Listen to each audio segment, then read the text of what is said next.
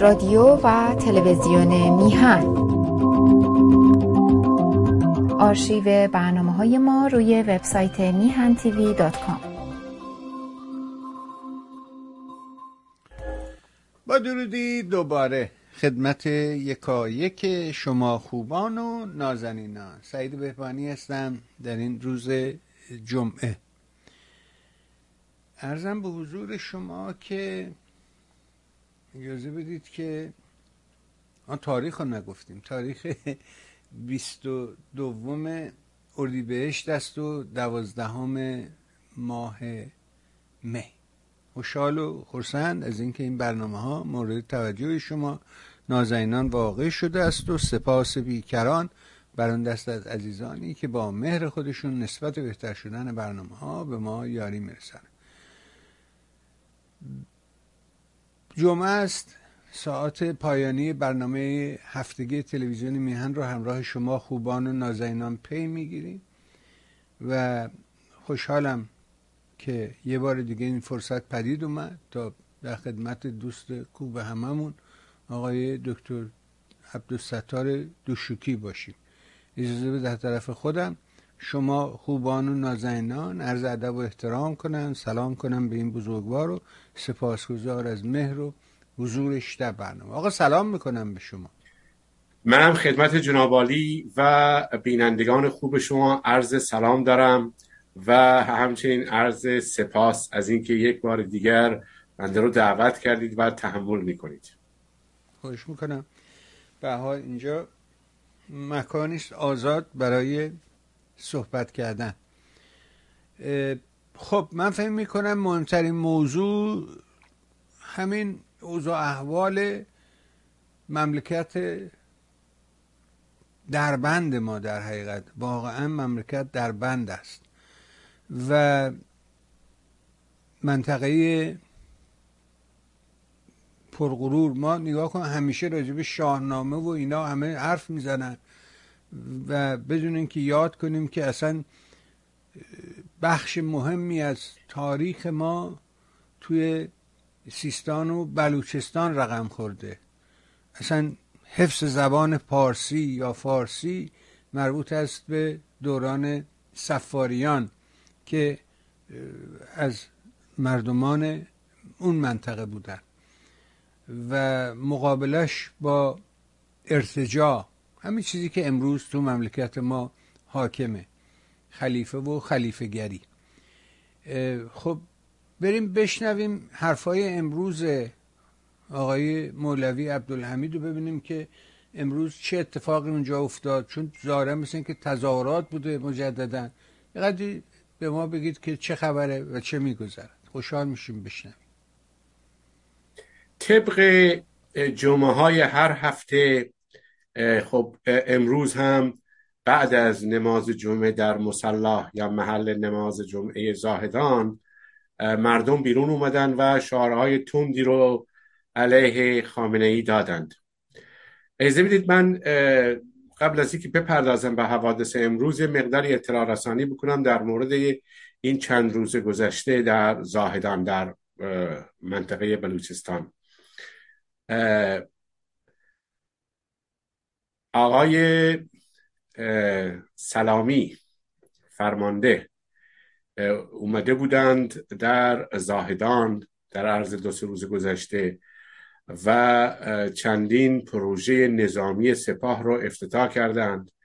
اون هم در منطقه یا استانی که واقعا محروم از هر نظر به جای پروژه های عمرانی و آبرسانی و مدرسه و بیمارستان و غیره پروژه های نظامی چون اونجا دست کاملا در دست سپاه هست. دیروز هم این رئیس به دستگاه غذایی نیروهای مسلح اومده بود و ایشون گفتند که ما کیفرخواست برای 26 نفر از اون به اصطلاح مجرمان که خودشون می‌گفت یا جانیان که اون حادثه تلخ کشتار زاهدان رو در جمعه هشت مهر وجود آوردن داده بودیم و گفت بدون اغماز ما اینا رو محاکمه می‌کنیم.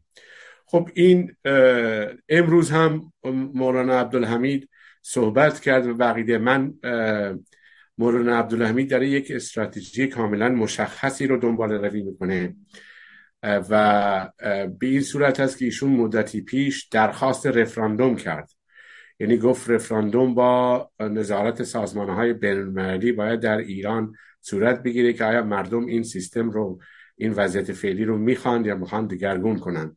که بعد از اون خامنه ای اومد اون رو رد کرد و گفت هر کسی هر مردمی به اصطلاح این ظرفیت یا لیاقت و توانایی رو نداره که بره رفراندوم رأی مثبت یا منفی بده. حالا جالب اینه که این در حکومتی این حرف گفته میشه که خودشون مردم سالار می‌دونه. یعنی مردم در رأس حکومت هستن به قول خودشون.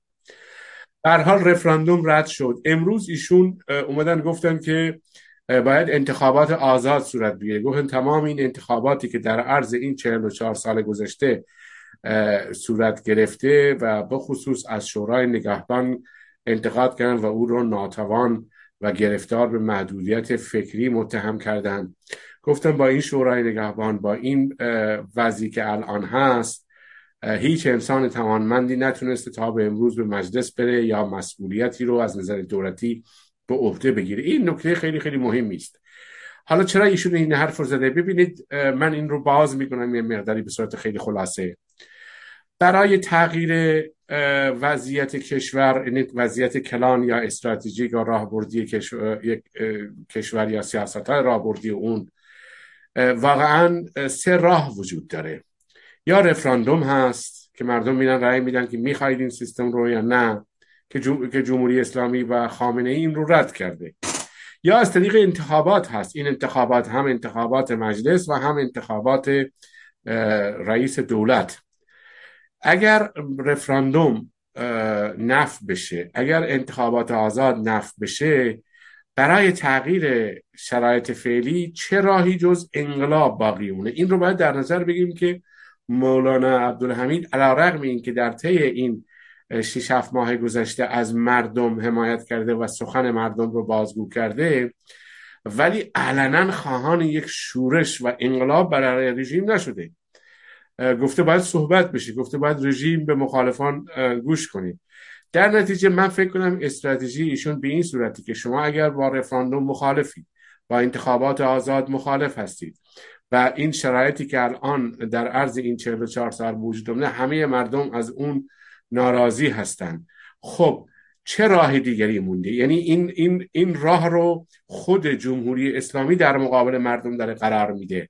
نه اینکه مولوی بیاد بگه من دارم میگم مردم به پا خیزید و انقلاب بکنید. خود شما دارید میگید که راههایی رو که حتی در قانون اساسی خود شما هم اومده رفراندوم انتخابات و غیره اونا رو نفت می‌کنید.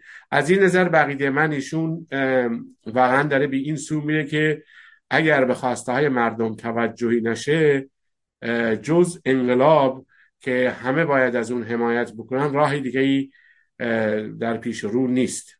این و بعد از اون هم که خب ما دیدیم که معترضین اومدن شعارهای تند رو دادن.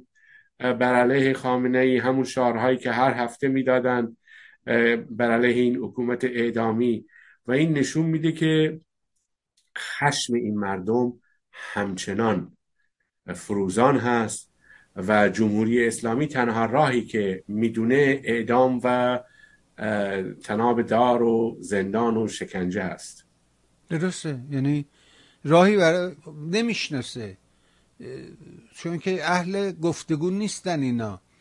اینا یه منطق دارن. اونم منطق قرآنیه. ان. نه یعنی این است و جز این نیست. انما نمی‌دونم مؤمنون فلان. دیدی؟ همش قرآن میگه ان. نه ان در عربی یعنی این است و جز این نیست. دیگه وقتی که خب این اینجوری بخوای که با طرف حرف بزنی راهی برای حرف زدن نمی‌ذاری که. بعد شما نگاه کنید ببینید که اندیشمندان امروز مثل مثلا پوپر و اینها میگن که انسان ها دیگه با هم دیگه نمیرن جنگ کنن کشتار کنن. بلکه کاری که انجام میدن کاری که انجام میدن در حقیقت با اندیشه همدیگه ستیز می‌کنن و از راه گفتگو میرن چرا ولی اینا هنوز دنبال اینن که شوکی رو بگیرن اعدام کنیم که نمی‌دونم راجب پیغمبرشون اینجوری گفته یا فرض کنید که فلان اعتراض رو نسبت به فلان آیه قرآن داره یا هرچی.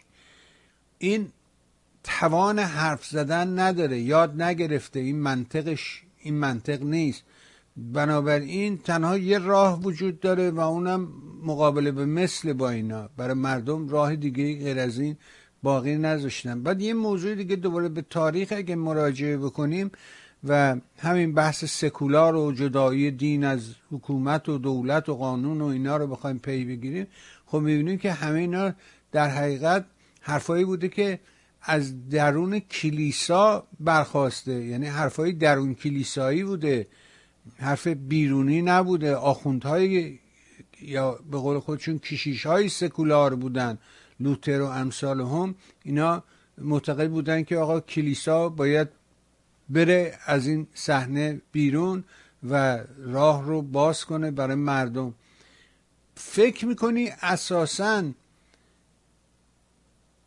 حرفای این آقای مولوی اثری داره در میان مردم. با توجه به این نفرت و خشمی که از آخوند وجود داره فکر می‌کنی شنیده میشه حرفاش؟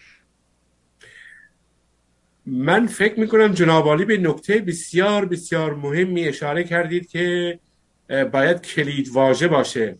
حالا صرف نظر از جایگاه یا مواضع فعلی مولوی عبدالحمید.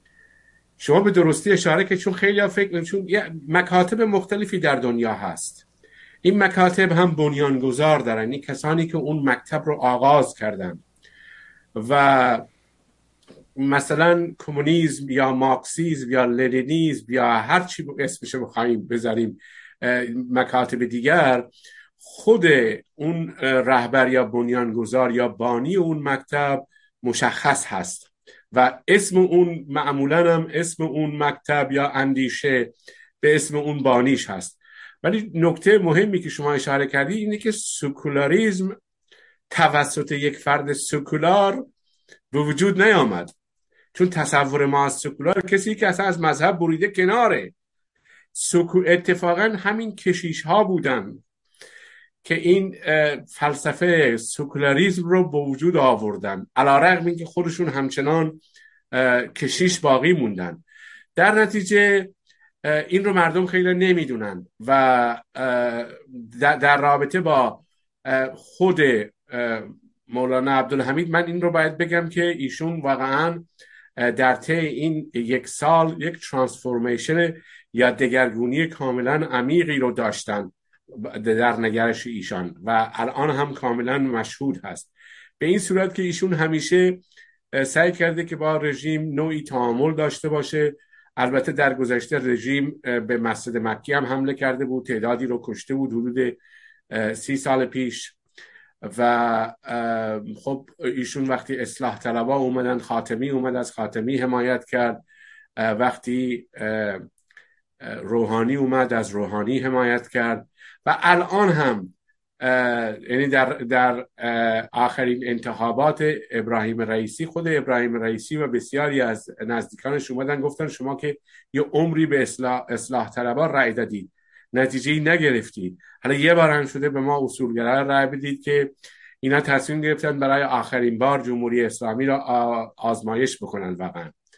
و این کار رو کردن که مورد انتقاد شدید از جمله انتقاد خود منم قرار گرفتن. ولی گفتن ما اصلاح طلبا رو اعتدالیون رو میان روها رو همه رو آزمایش کردیم. به نتیجه رسیدیم الان به یک اصولگرا به اصطلاح رأی میدیم.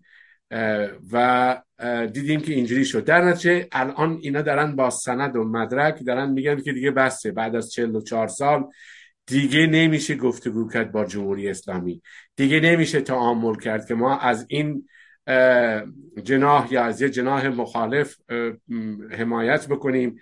الان برای ما ثابت شده این نتیجه گیری ماست که این رژیم یک رژیم ناکارآمده و مجلسش مجلس نیست دولت مردانش دولت مردان نیستن و به همین دلیل اصلا ایران داره نابود میشه و برای نجات ایران یا رفراندوم بکنید یا انتخابات آزاد یا راه سومی رو مردم پیدا خواهند کرد. از این نظر بقیده من خود مولوی در این شرایط موضع بسیار دقیق و از جانب به اصلاح نه تنها مردم سیستان و بلوچستان یا اهل سنت بلکه از زبان بسیاری از ایرانیان داره این حرفها رو می‌زنه. اونم در داخل کشور که بقیده من طرفداران خیلی زیاد داره من فقط این در دو سه جمله آخر این رو بگم که شما از من پرسید آیا ایشون حامی و طرفدار داره. در داخل بلوچستان در عرض ده روز گذشته علما و معتمدین از شهرهای مختلف یعنی هر روز از هر شهری یا هر روز از دو شهر مختلف می اومدن. زاهدان مسجد مکی و حمایت خودشون رو از مولانا اعلام می‌کردن. در نتیجه ایشون در استان سیستان و بلوچستان از حمایت کامل برخورداره. و اما در بین بقیه هموطنان هم بقیده. من تا اونجایی که من می‌بینم در فضای مجازی و حتی فضای حقیقی و روزنامه ها و بخصوص تلویزیون ها و غیره بسیاری از هموطنان طرفدار ایشون هستن. واقعا تحسین می‌کنن. البته خب اینو که می‌دونید که یه بخش کوچکی از ایرانیان هستند که اصلا از قشر روحانیت چه شیعه چه سنی هر کسی نفرت دارن و اونها متاسفانه بارها هم موضع مولانا عبدالحمید رو درک نکردن. من فکر کنم آقای بیبانی در عرض این 20 سال اون اندازه که من انتقاد کردم نامه سرگشاده نوشتم اینا نسبت به مولانا عبدالحمید کسی دیگه نبوده واقعا نبوده. در بین اهل سنت در بین بلوچا در نتیجه من از اون زاویه دارم میام. ولی الان بقیده من ایشون یک موضع بسیار درست و برحقی رو گرفته و تمامی حرفای ملت رو داره منعکس می‌کنه. از این نظر ما می‌بینیم که واقعا پایگاه ایشون چه در استان سیستان و بلوچستان چه در بین اهل سنت ایران و چه در بین بقیه هموطنان حالا می‌خواد شیعه باشن غیر شیعه مسلمان غیر مسلمان فرقی نمی‌کنه. بسیار پایگاه خوبی داره. نکته ایرم که این بخش کوچک متوجه نمیشه اینه که فکر می‌کنن مولوی عبدالحمید می‌خواد رهبر بشه. ایشون بارها گفته که حکومت مذهبیون شکست خورده. فرقی هم اینو بارها گفته گفته فرقی نمی‌کنه. چه شیعه باشه چه سنی باشه. وقتی مذهبیون رو حکومت به اصلاح رو کار بیان حکومت رو به دست بگیرن این به شکست منتهی میشه. اعتراض بگه اعتراض من این نیست که چرا سهم ما داده نمیشه چرا ما در قدرت نیستیم. نه ما هم به عنوان یک عالم دینی فقط می‌تونیم مردم رو تشویق بکنیم با حرف نه اینکه بریم بر اونها حکومت بکنیم. از این نظر ایشون دنبال حکومت نیست ولی خب به خاطر اینکه یه جایگاهی رو داره مردم ازش حمایت می‌کنن باید از موضع ایشون و از وجود ایشون که به عنوان یک سرمایه هست واقعا در داخل کشور باید از اکثر استفاده بشه. آره منم فکر می‌کنم که البته پرسش من این بود که حرفش شنیده میشه نه اینکه طرفدار داره یا نداره. خب طبیعیه که تو منطقه خودش نشون میده این مراسم نماز جمعه در زایدان خب مردم زیادی میرن ولی شما می‌بینید در تهران با چند میلیون جمعیت داره چندین برابر زایدان جمعیت داره. تعداد کسایی که میرن نماز جمعه تازه بخشش دولتی ها هستن نمی‌دونم زورکی ها هستن چاپلوسا و قلابی ها هستن به اندازه زایدان مردم نمیرن نماز جمعه. خب طبیعتا در اونجا مورد توجه هست. و همین نکته ای که شما اشاره کردی که یه جور نفرت پیدا شده از این طبقه. در اون اونا طبیعتا فرقی براشون نمی‌کنه. و متاسفانه این دوگماتیزم خطرناکه. از هر جنسی که باشه بازم خوب نیست و زشته. گفتم باید بشنویم و باید توان گفتگو پیدا بکنیم. بتونیم با همدیگه حرف بزنیم. آره من می‌بینم که میشه ببینی. مثلا مقایسه بکنید ویدیوهایی که هر جمعه از سخنرانی های این شخصیت از طرف مورد توجه مردم قرار می‌گیره با مقایسه کنید با ویدیوهای فلان برنامه تلویزیون یا فرض کنید فلان شخصیت سیاسی.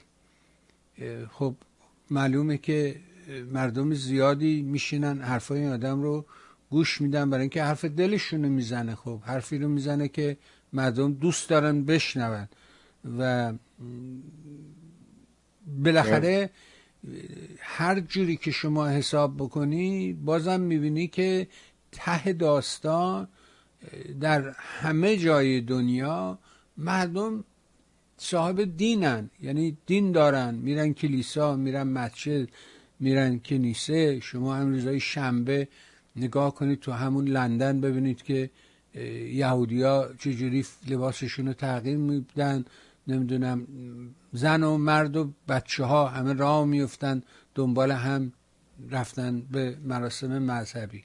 اینه که این وجود داره. اونو نمی‌تونه پاکش بکنی. تحت هیچ شرایطی نمیشه پاکش کرد. اما اوضاعی که تو خود کل جامعه وجود داره. خبرهایی که از درون جامعه به بیرون پخش آمارایی که خودشون میدن. مثلا میگه دانشگاه تهران از قطع دسترسی به پایگاه علمی جهان به دلیل عدم پرداخت بدهی خبر داد. یعنی نه اصلا نمی‌تونن دخل و خرج خودشون رو نمی‌تونن اداره بکنن. یه جوری واموندن یه جوری گیر کردن. و شما یه مطلبی راجع به اعدام خیلی مطلب خوبی بود که نوشته بودی که اومدم بنویسم راجع به یه اعدام بعدم یکی دیگه شد اومدم دومی نویسم سومی و چهارمی و همجور این ماشین اعدامی رو که راه انداخته فکر می‌کنه این می‌تونه کمک کنه به حکومت؟ این ماشین اعدام می‌تونه مردم رو پس بزنه؟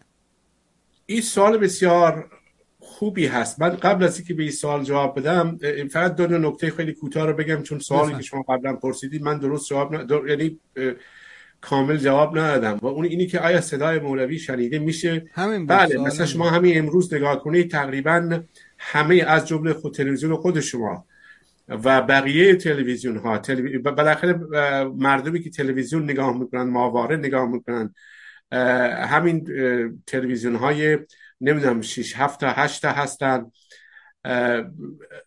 علاوه بر میهن تلویزیون های بزرگی مثل بی... من امروز مثلا در بی بی سی در همین مورد که داریم صحبت می‌کنیم من در برنامه خبر بی بی سی صحبت کردم دیروز هم در مناطو صحبت کردم.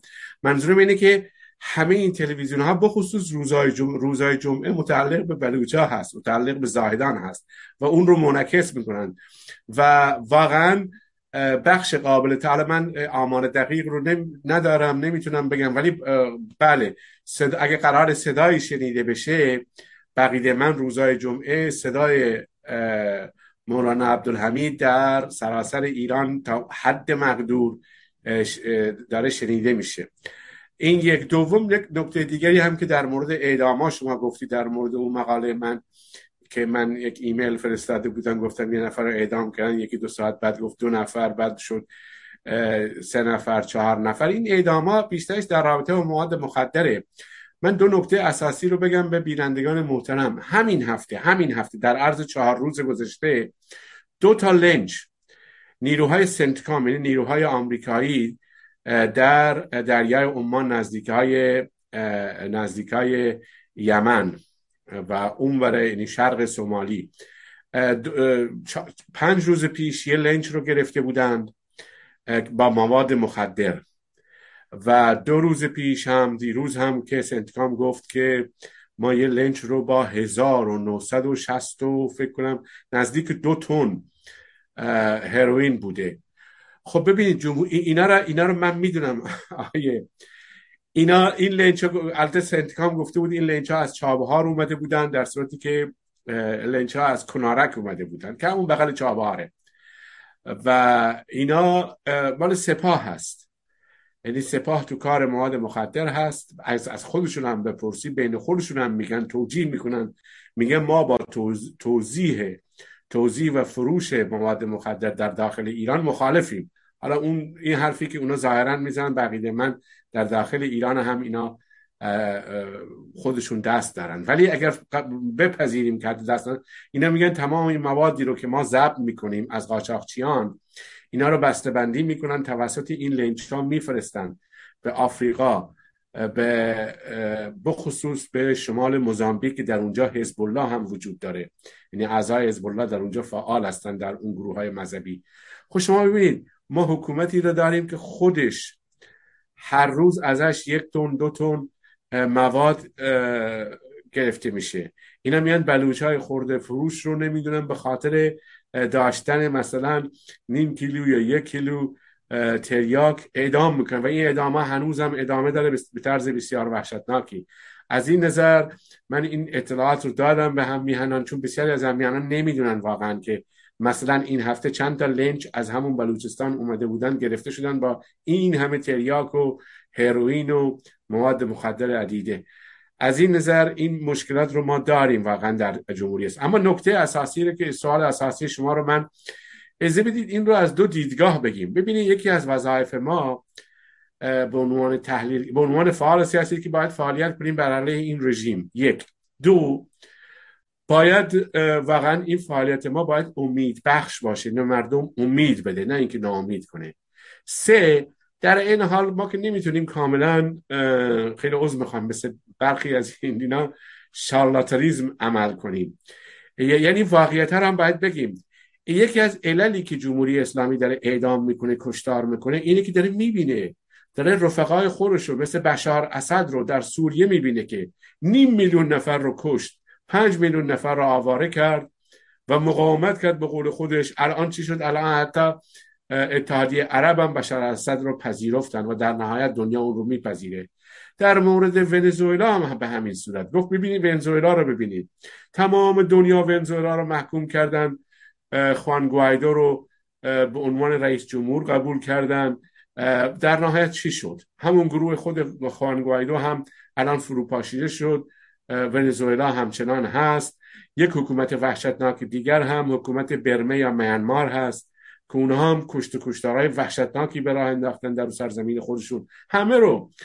انسوچی رو که خب برنده جایزه نوبل بود و در سطح بینالمللی اعتبار داشت. ایشون رو گرفتن انداختن زندان. جمهوری اسلامی میگه چی شد؟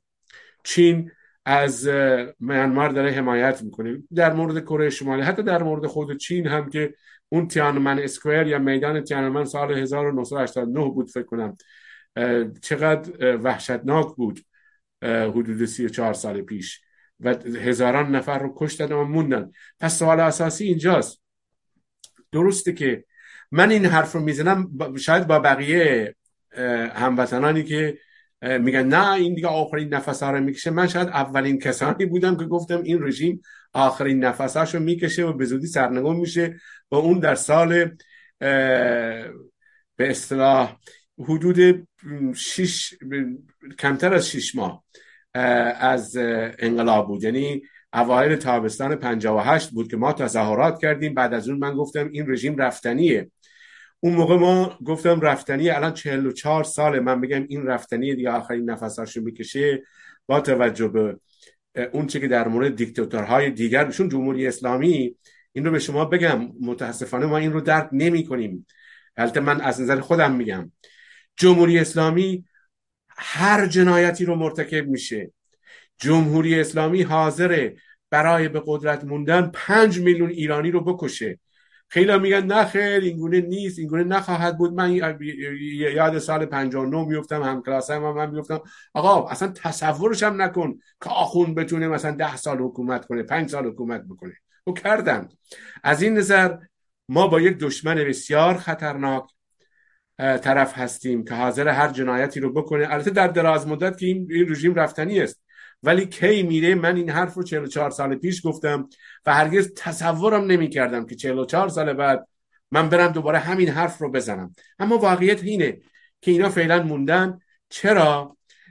دیوار اینا واقعا از بلندی دیوارشون واقعا از کوتاهی ماست.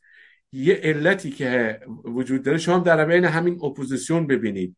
این اپوزیسیون دارن به سر و کله همدیگه می‌زنن و عمق فاجعه رو بقیده. من درک نکردن اینقدر بعضی از اینا تعصب دارن. من دیدم به بعضی از اینا صحبت می‌کنن. میگه نه اگر حکومت پادشاهی مثل نمی‌دونم سوئد و دانمارک و اسپانیا و اینا بیاد من ترجیح میدم که دیکتاتوری صدام حسین و دیکتاتوری خمینی باشه. خب ما با این گونه آدم های طرفی متعصب.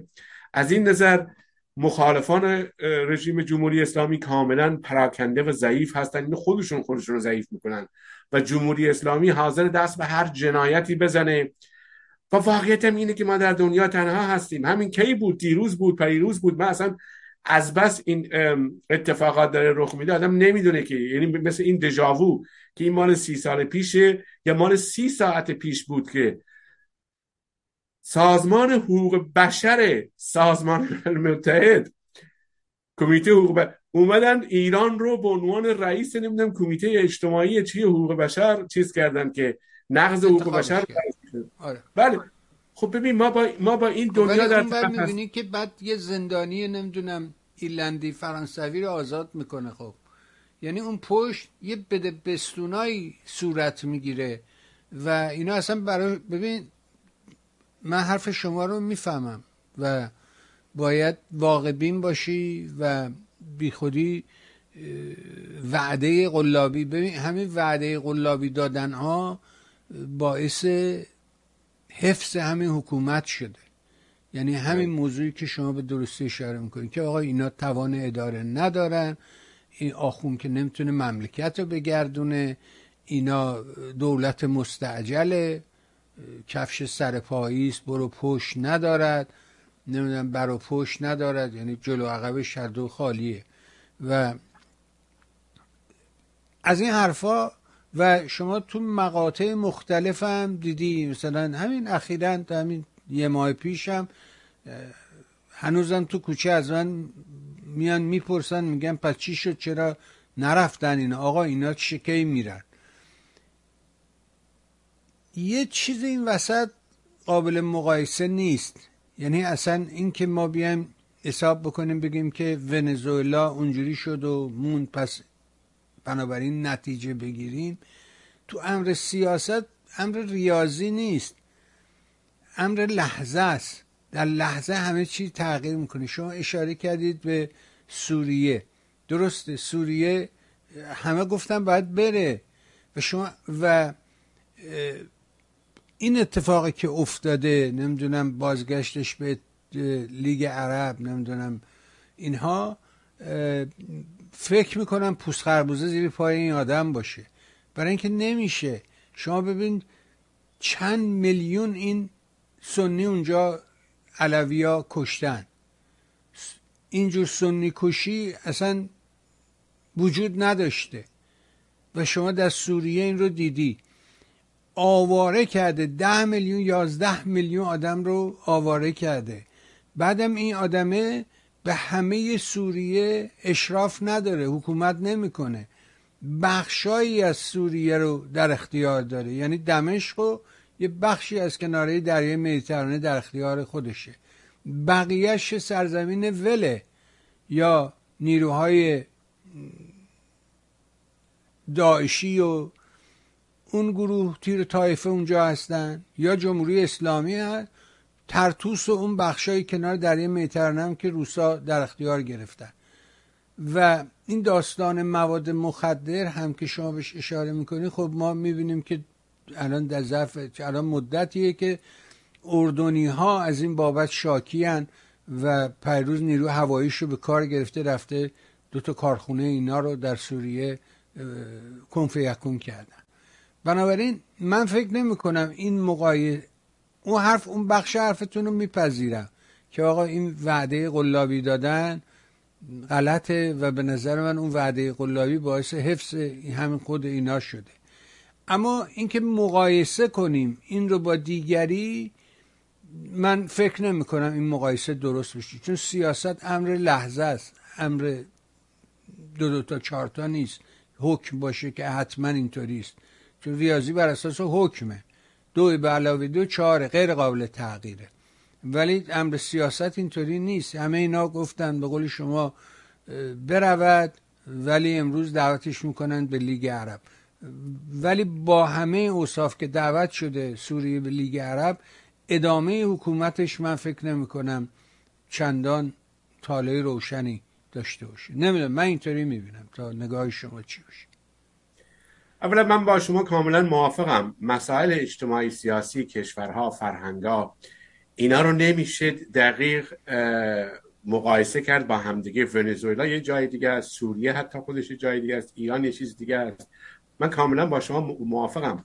اما ببینید از یک دیدگاه علمی علمی که وقتی میگیم اینی که من درآوردی نباشه. علم بر اساس داده ها هست بر اساس واقعا به قول انگلیسی ها میگن امپریکال اویدنس هست. شما مثلا اگر برید با یک فردی که تخصص داره در امور شورش های اجتماعی انقلابات اعتراضات و غیره و اینکه چگونه این کشور مثلا در عرض این چهل و چهار سال گذشته واقعا بیش از چهل کشور خب دیکتاتوریاشون سقوط کردن. از آمریکای لاتین میگید تا آفریقا تا برو به خاور دور. مثل مثلا فیلیپین خب یه دورانی بود فیلیپین مارکوس که واقعا یکی از دیکتاتورهای بزرگ اونجا بود. اما چی شد الان؟ الان پسر مارکوس برگشته پسر مارکوس در یک انتخابات آزاد و دموکراتیک رئیس جمهور شده. همون پسر همون دیکتاتور. منظورم اینه که مسائل این طوری اتفاق میفتم که نمیشه فرمول بندی کرد. ولی برای بررسی خب باید از این امپریکال اویدنس یعنی این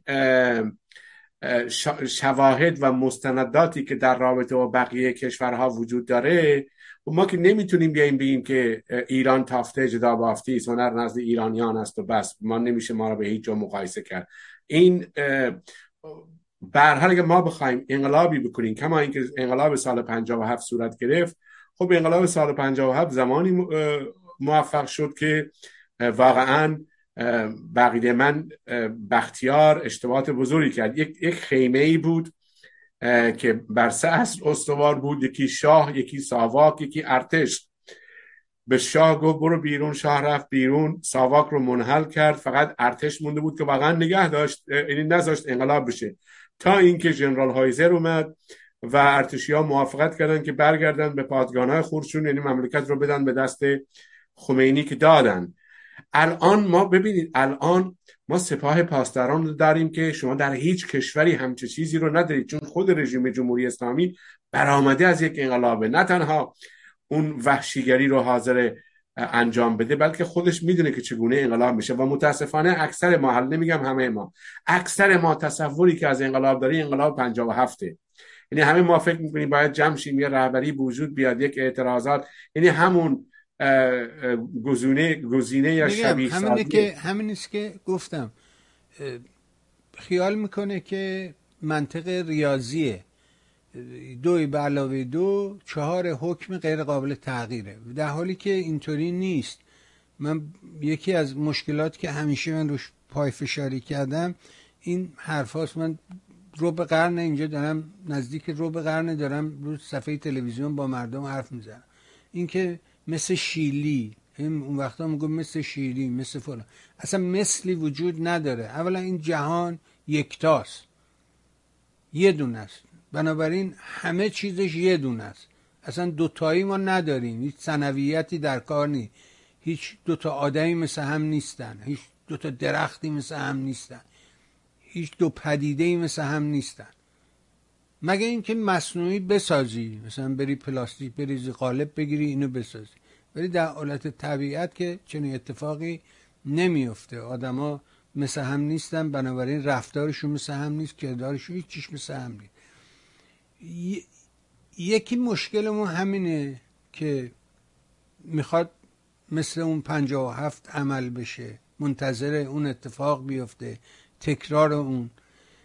یه موضوع دیگه الان مثلا یه اتفاقی افتاده نمی‌دونم یه کانال تلگرامی اومده یه شست صفحه مطلبی بیرون داده و من می‌بینم تمام رسانه ها افتادن دنبال این موضوع فیک قلابی و تحلیل می‌کنن. که بله اینطوری گفته و من راجع به هواپیمای اوکراینی روز اولی که هواپیما رو اون لحظه ای که هواپیما رو زدن من توی اون صحنه حضور داشتم. یعنی چطوری اینو بارها تعریف کردم. آقای بران هوک اومده بود اینجا در لس آنجلس. سخنرانی کنه با نماینده های رسانه ها یک کنفرانس مطبوعاتی بذاره اینجا توی لس آنجلس برای این رسانه ها دلیل کشته شدن قاسم سلیمانی رو توضیح بده که چگونه قاسم سلیمانی رو کشتن. و من خبردار شدم که یه همچی جلسه ای هست. بالاخره پرسیدم چون توی مرکز یهودیا بود فهمیدم که ماجرا سر دست ایرانی هست. از آقای بیژن خیلی شرکت کتاب پرسجو شدم. ایشون گفتش که نه گفتم آقا اگر رسانه است خب ما هم رسانه این پچه ما رو شما بازی نمیگی؟ هیچ وقت ما رو به عنوان رسانه قبول نه. وقت کار دارید میاید سراغ ما. ولی موقعی که اینجور مسائل هست ما از صفحه رسانه ها میفتیم بیرون. گفت نه شما رزومه و گفتم آقا ما سی دفعه از این رزومه ها پر کردیم. من نزد پلیس ثبت شدم به عنوان خبرنگار رسمی. به عنوان رسانه ثبت شده هستم و کارت خبرنگاری دارم. بنابراین می نویسم بازم رزومه. به حال رفتیم به جلسه. جلسه سختی هم بود. خیلی هم امنیتی بود. خیلی هم سخت بود. و این آقا قرار بود بیاد اونجا سخنرانی کنه. ساعت یازده نیم بعد تو جلسه حاضر می بودی که ایشون دوازده بیاد تا یک تموم شه.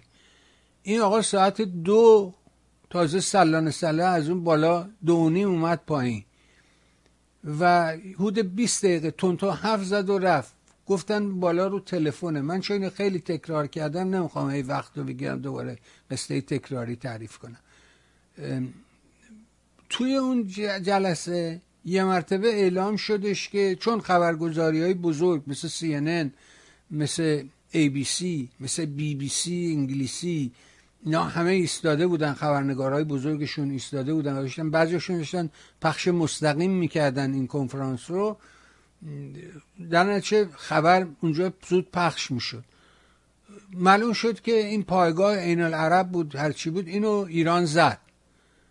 و علت اینم که این آقا تاخیر داشت و فلان و بهمان هم همین ماجرا بود که ایران اون پایگاه رو با موشک زد. البته ظاهرا مثل اینکه اطلاع داده بودن آمریکایی‌ها تخلیه کرده بودن و می‌دونستن از پیش شرط بود. و بعد از این ساعت این جلسه رو با سرعت این آقا سرتش هم برد و پرسش پاسخ هم تعطیل کرد و یه دونه سوال شد یه دونه جواب داد و رفت. گفت دیر شد و خدافز فرار کرد رفت.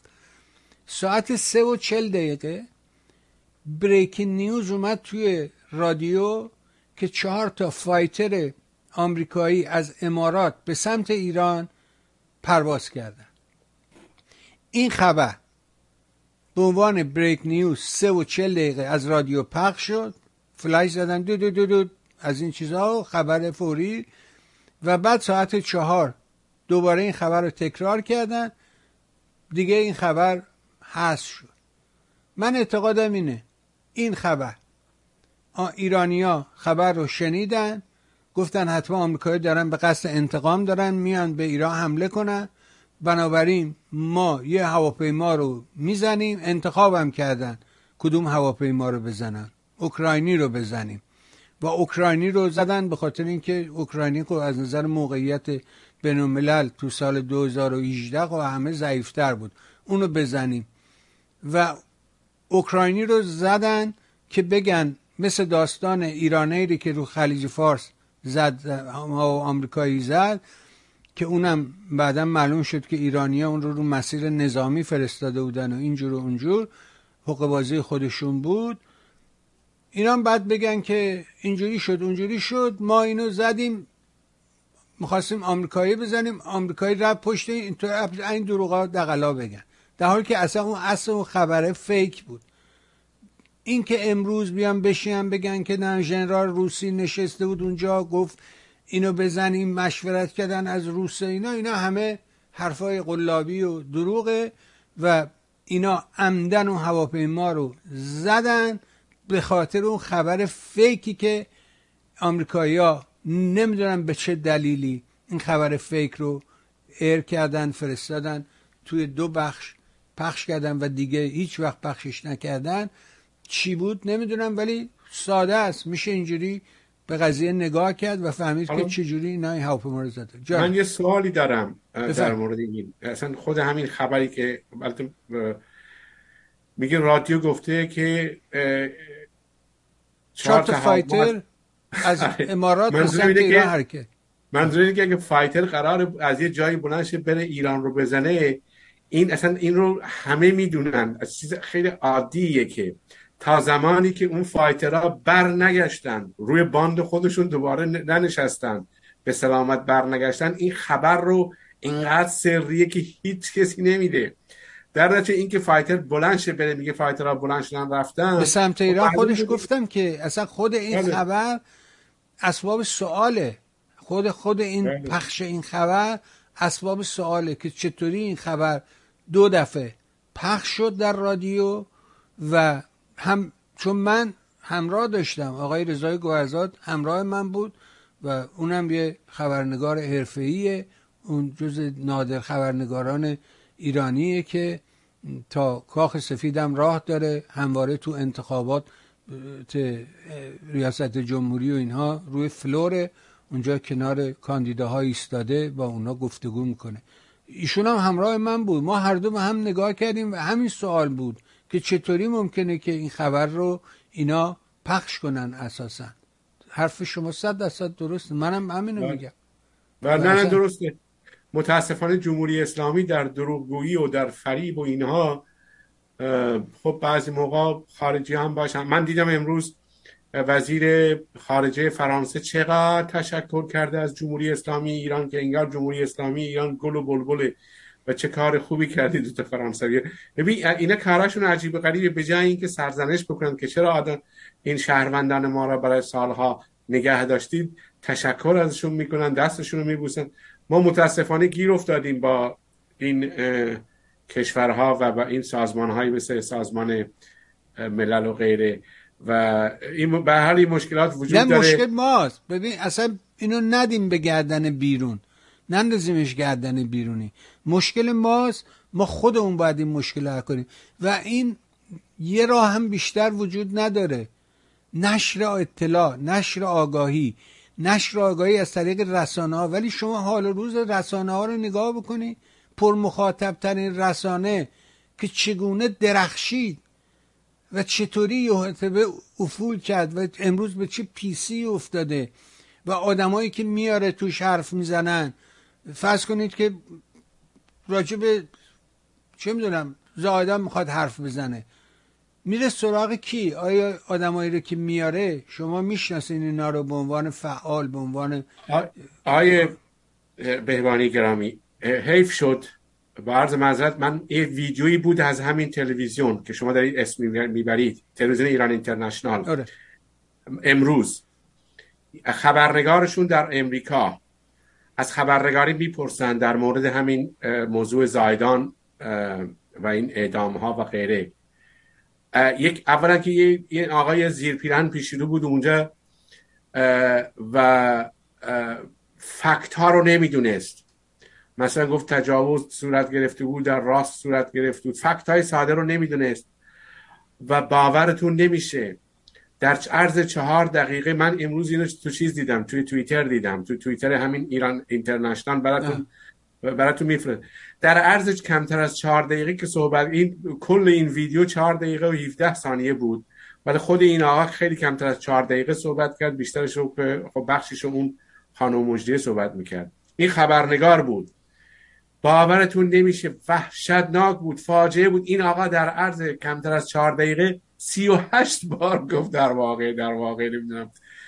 حالا اون در واقع گفتن ایناشو بگذاریم ولی به حال این اینجوری ببین شما همین همین دو سه روز پیش خانم اومده بود از کشور شما امریکا چقدر تبلیغات کردن؟ گفتن که این نمی‌دونم تمامی اسکاتلند یارد بسیج شده که از این حمایت بکنن چهار نفر پلیس همراهش این خانم که با تا همین اخیرا فیلم ها و ویدیوهاش هست که از جمهوری اسلامی دفاع می‌کرد می‌گفت بریم به حسن روحانی رأی بدیم. مسیح نژاد میگی یعنی؟ خانم علی نژاد من اسمش نمی‌گیرم ولی چرا این ترسیو نه هیچ نه هیچ اتفاق نمیفته هیچ کاری من می‌دونم ولی منظورم اینه که منظورم اینه که ببینید اینا چطور ملت رو دارن و من دیدم همین تلویزیون ایران اینترنشنال چقدر تبلیغ می‌کرد. به خدا به پیر به پیغمبر من مطمئنم که همچی چیزی نبوده. اگه بوده سند و مدرکش رو بیایید بدین. ولی خب این تبلیغات وسیع رو میکن ببین شاهزاده رضا پهلوی اومده بود همین لندن. اومد در جلوی چیز تعداد خیلی زیاد جمعیت جمع شده بودن در جلوی پارلمان بریتانیا. ایشون با ماشین که اومد اینجا اصلا رفت بیرون به مردم سلام. و این نفر می‌خواست بزنه خب می‌زد. ایشون رفتن آکسفورد تو بین این همه مردم همه جا اصلا پیاده رفت. از اون نه شاهزاده اینجا که سالها که من چند سال بود فکر کنم یازده سال من توی اون منطقه زندگی می‌کردم. بارها ایشونو تو خیابون دیدم با زن و بچه اومدم پیتزایی اونو نشسته بودن تو خیابون آشه خیابون نشسته بودن داشتن تو پیتزا میخوردن. از شب بود با زن و بچهش نشسته بود. آره شما غذا خودش اومد تو ماشین فروش های لوکس اون منطقه Tysons Corner اونجا ماشینا رو تماشا می‌کرد. کاری نداره اصلا مشکلی نیست که مثلا security نداره هیچ نداره راحت آدم مثل معمولی زندگی می‌کنه. چیزی نیست. حالا شما فکر می‌کنید جمهوری خب این خانم هر جا بره همون در خونهش یه, یه نفر میگه یه نفر رو بهش پول دادم. تمام پولات من یه فیلم های هالیوودی کمدی هم اینجوری ندیدم که پولا همه پولا و کلت و اینا تو ساکش باشه جلوی در خونش نشسته منتظر بعد اینجا لندنم. اصلا یعنی این بازی هایی که در این می‌کنن توهین به مخاطب ولی متاسفانه در بین مخاطبین این تلویزیون مشتری داره دیگه. خب ببین وقتی به من اگه بگم که ما هنوز رشد نکرد البته ما همه که نه. بخش قابل توجهی از مردم ما. حتی اینایی که در همین مخاطب این تلویزیون هستن هنوز رشد نکردن. آ چجوری باید رشد کنه عزیز من چجوری خب این خیلی ساده است. یه نفر رفته هفتاد روز. هفتاد و خورده روز اعتصاب غذا کرده. سرحال. بعد گفته که بعد رفته شام پادشاه شرکت کرده شرکت با هم, هم حرف زده. بعد دو روز بعدش یهو گفت حالا بچه به مریض خونه. خب ببین اینا دارن این کارا رو می‌کنن. دارن این کارا رو می‌کنن و روز و این تلویزیون ایران اینترنشنال هم روزی دو بار داره گزارش ایشون رو میده. و مرد و من من قبلا یک سایتی بود که اسمشو نمی‌خوام بگیرم. بعضی از اینا در اوایل انقلاب خب طرفداران حزب توده و اینا بودن طرفدار جمهوری اسلامی بودن بعدا اومدن مخالف. اینها بدجوری طرفدار ایران اینترنشنال هستن. عجیبه. یعنی آدمایی طرفدار ایران اینترنشنال هستن که حیرت ها من یه مقداری نومیدم با این گونه آدم. یعنی وقتی ما در بین ملت خودمون در خارج از کشور این افراد رو داشته باشیم در داخل کشور هم بین سه تا پنج میلیون نفر برن در چاه جمکران و از امام زمان طلب کنن که هر چه زودتر بیا بیرون از اون چاه. در صورتی که امام زمان که در چاه جمکران گم هزار کیلومتر اونورتر در چاهی در سامرا گم شده بود نه در جمکران. برحال منظور اینه که این حرفا رو می‌زنین مردم فکر می‌کنن شوخی می‌کنن واقعا شوخی هست متاسفانه. اینا با عقل و شعور ما دارن شوخی می‌کنن. چه مذهبی هاشون مثل این جمکرانی ها چه البته خب اینم توسط کشورهای بسیار مذهبی که تلویزیون های تکفیری رو هم حمایت می‌کنه حمایت میشه. این یعنی حمایت که نه اداره میشه. از این نظر من بعضی موقع شما اگه به من اجازه می‌دید که واقعا این تأثیر و این واقعا بحت و حیرت خودمون در مقابل این خوشمغزی بعضی از این هموطنان نشون بدم بسیار سپاسگزارم بر ممنونم ازت سپاسگزارم. این گفتگو رو با هم حتما ادامه میدیم. خوشحال میشیم که بالاخره با هم گپ بزنیم و بشنویم دیدگاه های شما رو. ممنون و مثل همیشه برای خودت عزیزانت خانواده محترم و گرانقدر از صمیم قلب آرزوی بهترین دارم تا فرصت دیگر رو گفتگو دیگر. ممنون از شما آقای دوشی مرسی نظر لطف شماست. خیلی ممنون از این محبتتون. مرسی. متشکرم. مرسی. ممنون. بها شنیدیم فرمایشات آقای دکتر عبدالستار دوشوکی رو. امیدوارم گفتگوها کمکی به ما کرده باشد. اگر این برنامه چون سایر برنامه مورد توجه شما هست مهر کنید و سایت میهن رو به دوستانت معرفی کن تا از بخش های مختلفش بتوانند بهره برند این تو سایت میهن اون آخرین اخبار جهان رو حتما دنبال کنید. The Iran Post رو کار دوست خوبم رضای گارزاد رو هم دنبال کنید. اگر که به زبان انگلیسی مسلط هستی حتما The Iran Post رو دنبال کنید. آخرین اخبار مربوط به ایران رو به زبان انگلیسی می‌تونید ببینید. آخرین اخبار جهان 45 source خبری. هم از Fox و CNN و Spiegel و همه همه خبرگزاری های 45 خبرگزاری معتبر جهان که هر 15 دقیقه update می‌کنه خودشو. تو آخرین اخبار جهان کلیک کنید خبرهای دست اول رو از همونجا منبع اصلی بگیرید و بخوانید و مطلع بشوید. تنها راه نجات آگاهی است. آگاهی آگاهی آگاهی. ممنون.